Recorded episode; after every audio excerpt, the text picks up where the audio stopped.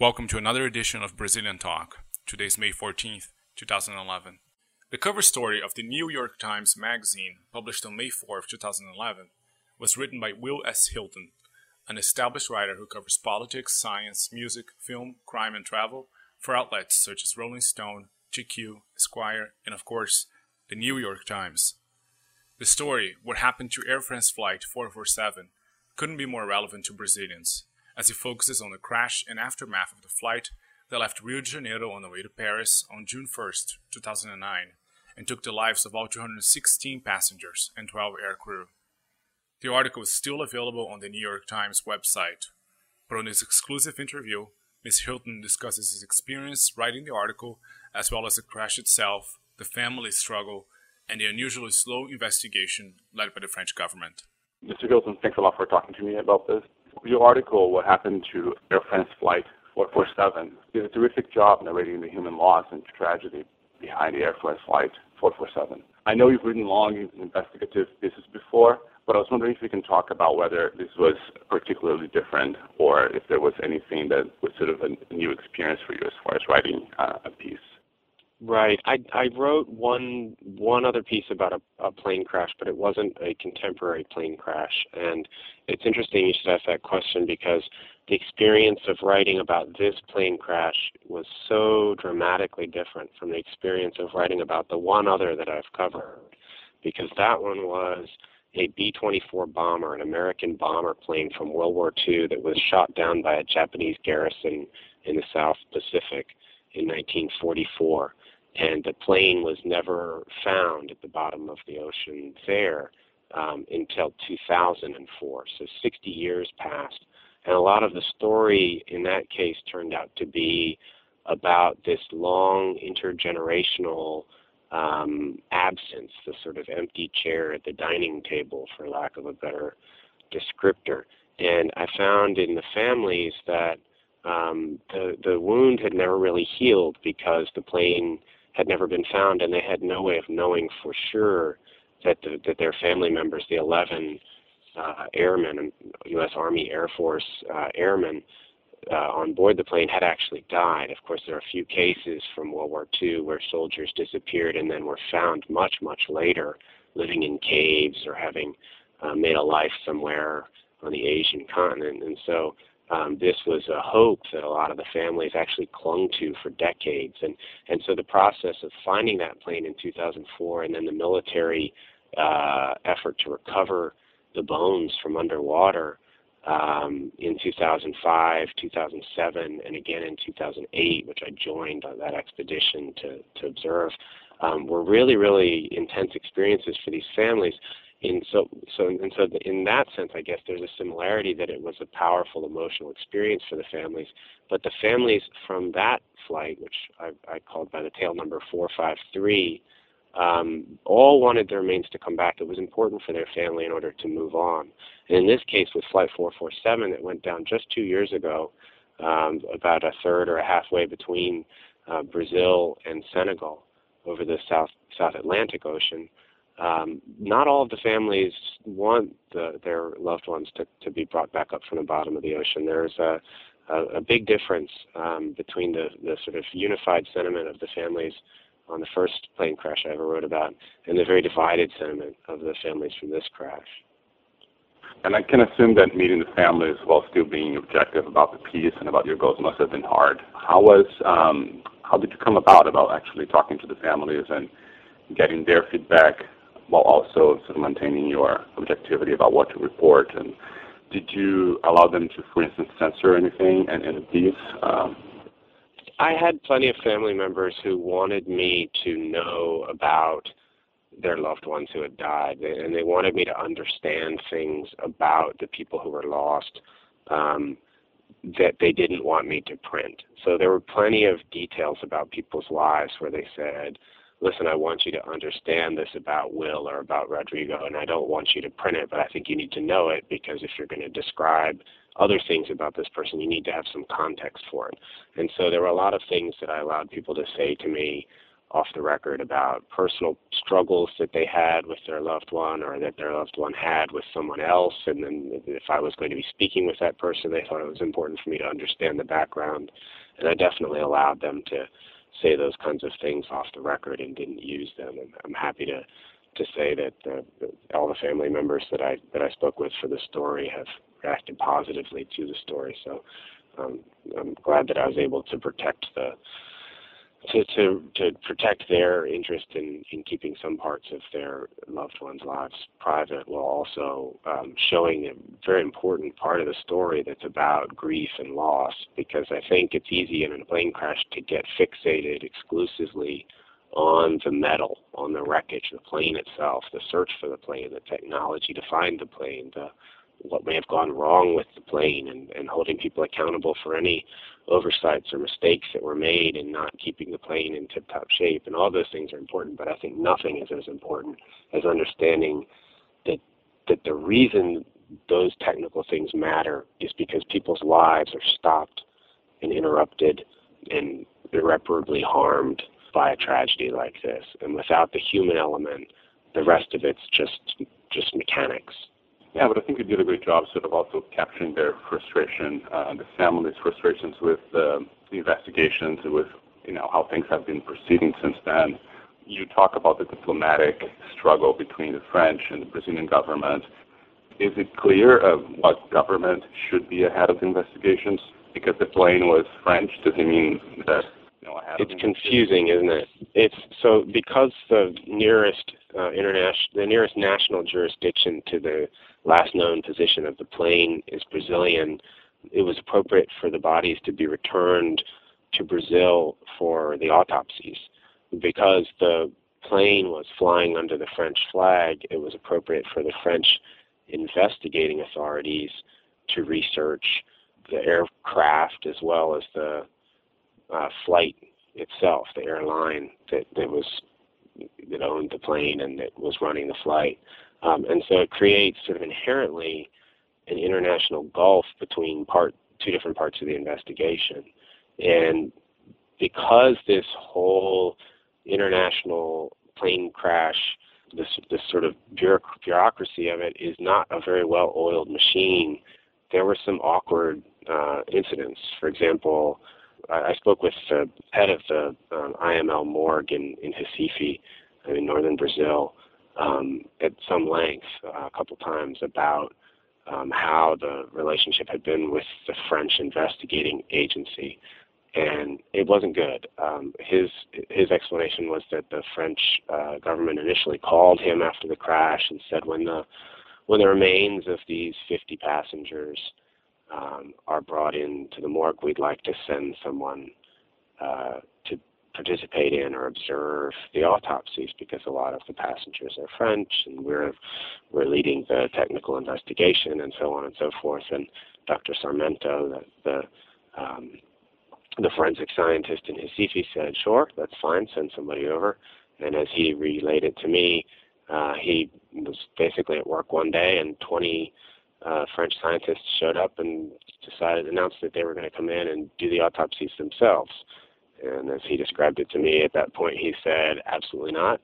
Um, you're not. You can't come in and take over the morgue and the whole process, but you can send one person in, which is what I initially agreed to, to observe, and we'll give that person essentially veto power. And he also gave the same kind of authority to one representative from Interpol, so that if any one person, including the French or the Interpol representative, said, I think this is being done wrong, or I think this uh, identification is mistaken, or anything like that, then they would take it back to square one and start over and make sure everybody agreed on the results, um, which is absolutely an appropriate way to do it.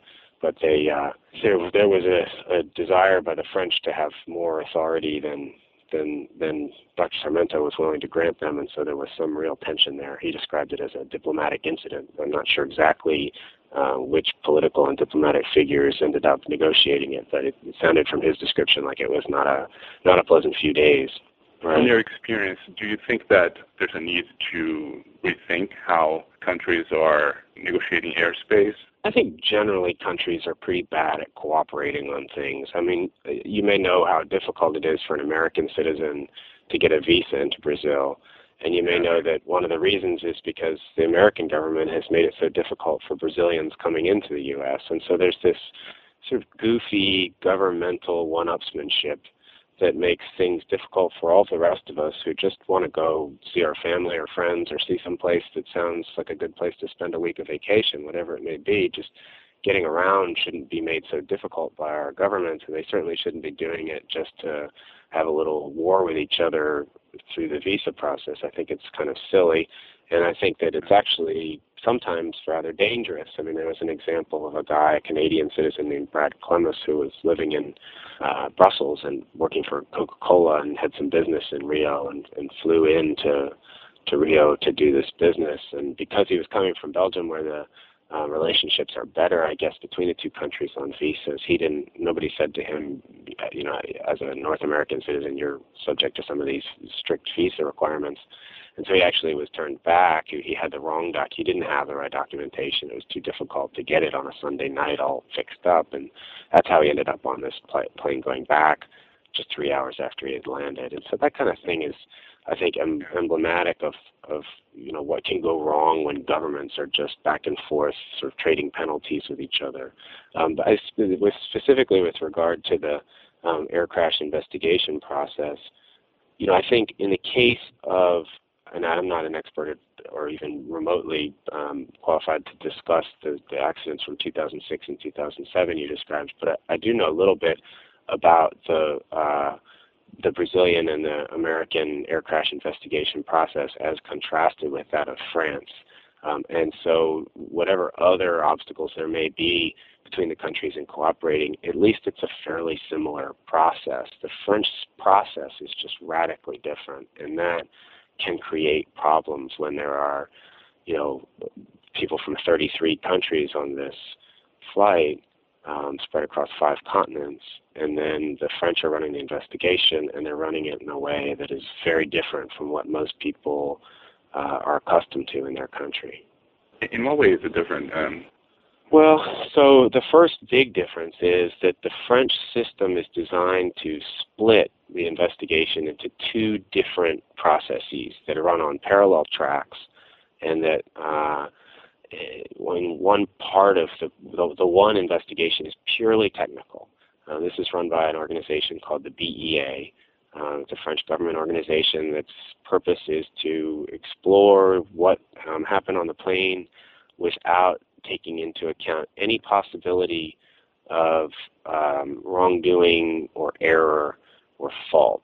Um, and they're, they're very clear that even if they discover, for example, that a search process took way too long to be dispatched, or if they find that a part on the plane was faulty and it should have been replaced, they make no comment about this in their reports. They're, they're incredibly um, reserved in the things that they say. And so reading their reports can be astoundingly frustrating for family members because the reports make these sort of glancing references to things that are troubling, in fact are even troubling to some of the BEA investigators, and yet they never really point clearly to the things that maybe should have been done differently or could have been done differently. Um, whereas the other side of the French investigating process is oriented toward um, toward accountability, and this is the French judicial investigation um, that's run by part of the gendarmerie.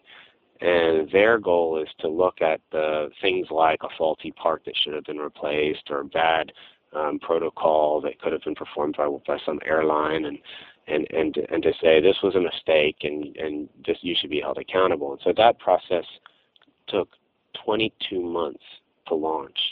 Uh, and it launched on March 18th with the first criminal charges uh, being filed against both Air France, which is the airline, and Airbus, the manufacturer.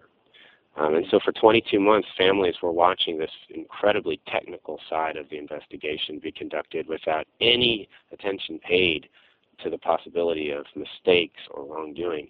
And it was spectacularly frustrating for some people to the point where it began to, to seem like it could be a cover up. And is it an, is it particularly unusual to have two companies like Airbus and Air France being charged with manslaughter, or was did that happen before? Yeah, it's a good what question. What does that mean exactly? Right. and I think it's something that, that a lot of people have, have misunderstood. The charges for manslaughter are sort of the process by which the investigation begins. Um, and so it's this very odd system where um, they file the charges and then they do a lot of research to find out if there's any basis for the charges. Um, it may be the case that this that there will be um, an aggressive um, prosecution of those charges, but it may also be the case that having filed the charges and beginning the research, they'll decide that there is no basis for the charges and they'll withdraw them. That could happen as well. And so it would be a mistake to read too much into the charges and say that because they've been charged, there's a very good chance that they'll be found guilty. That's not really the case. But it would also be a mistake to say that um, that the charges are purely pro forma, um, because of course 22 months have passed since the crash, and Sylvie Zimmermann, the French magistrate who filed the charges, has has some reason to believe that it's at least worth investigating. And do you think that um, a lot of it now um, relies heavily on whether they can extract information from the black boxes? I mean, um, what's the importance of the content inside those two black boxes that were recently found?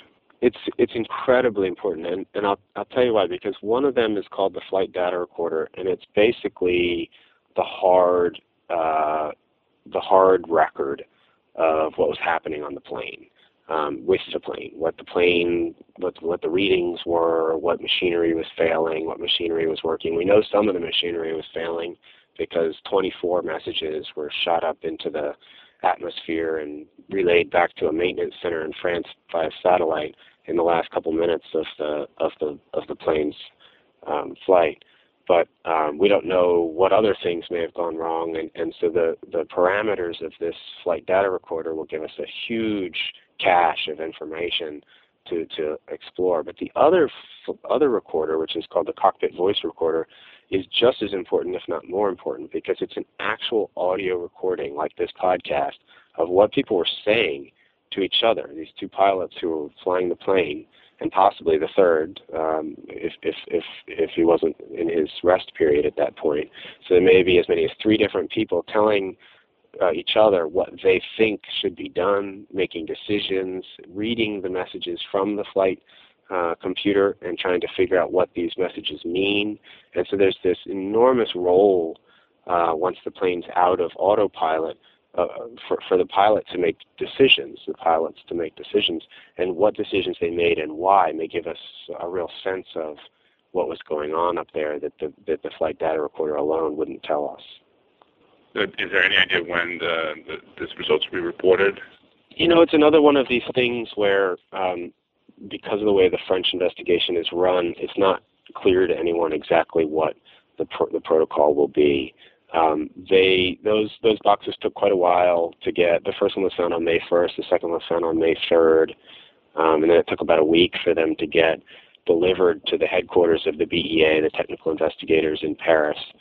Um, I've been down to the basement of the BEA where there's where those boxes are now, um, and they have a, a extremely sophisticated uh, system, arguably unique in the world, for reading these solid-state memory modules and trying to figure out what's on them. So even after a couple years um, underwater, um, which are obviously not ideal conditions for these chips, um, they may very well, and in fact I'd say it's probable that they'll be readable, but how long it will take for us to find out um, what's on them is is much more difficult to assess. I mean, the the NTSB investigators I spoke with, that's the National Transportation Safety Board in the U.S., their uh, protocol is, would be that eventually the transcripts would be released of the cockpit voice recorder, for example. That's not necessarily what's going to happen with the French investigation. We may end up with portions of it or paraphrases of it instead. Um, it's also, you know, in, in, in the NTSB, I mean, uh, their their protocol um, would be much more transparent in this process. Whereas with, with the French, there, it's very difficult to get answers on a lot of these kinds of things. Um, and so, you know, they, there may be a leak, for example, next week. Somebody may leak it to a, a French reporter that they're friends with, uh, what they're finding, um, or it may be three months before a formal report is released to tell us um, what they've found. And so it's just there's just no way of knowing. I think you you talk in the article you mentioned several ways in which this process could you know could sort of be easier, and even at one point you talk about the possibility that planes will start live streaming their information directly to satellites, and you know so there's no need to necessarily find a black box if you know if that disappears. What do you think can be done by aerospace companies to make you know, flying safer um, and, and investigations more effectively in case this happens again? You know, it's it's a great question. It's really it's it's um, it, I'm tempted to say that that the answer is almost funny because you'd be surprised how many aviation buffs and and professionals have written to me about the article to say, among other things, that I'm too hard on the black boxes when I say they're archaic and that they're approaching obsolescence. Um, and they say there's there's no way that this live streaming data to the ground rather than keeping the data on the airplane will really work. And I guess they don't know, but there are companies doing this. So there's a company called Aeromechanical Services in Canada that has over 200 aircraft in the air now with this technology. Um, and th- those aircraft are in 30 different airlines. They're just not in. They weren't on Flight 447. They're not. It's not being used by Air France. Uh, it's not being used by many of the big airlines. But the technology itself is not. It's not some experimental or wild-eyed fantasy. It's there. Um, it's it's the, the the black box on the plane will probably always be there. It's uh, there's no reason to uh, limit yourself to just one kind of streaming. Um, there's a, a nice something nice about the redundancy, but this idea that a pilot can push a button when they when something funny is happening on the plane. And I say something funny, I mean something bad. Something's going wrong on the plane, and the pilot pushes the button, and this data starts to stream off the plane. The idea that the black box on the plane itself will be the only place that the flight data is recorded is an idea that is absolutely nearing obsolescence, and it just doesn't make sense in a time of uh, where wireless technology is almost impossible to get away from everywhere else. Okay, thanks so much, Wil, for your time. Well, thanks for your interest. I appreciate it. Take care. Okay.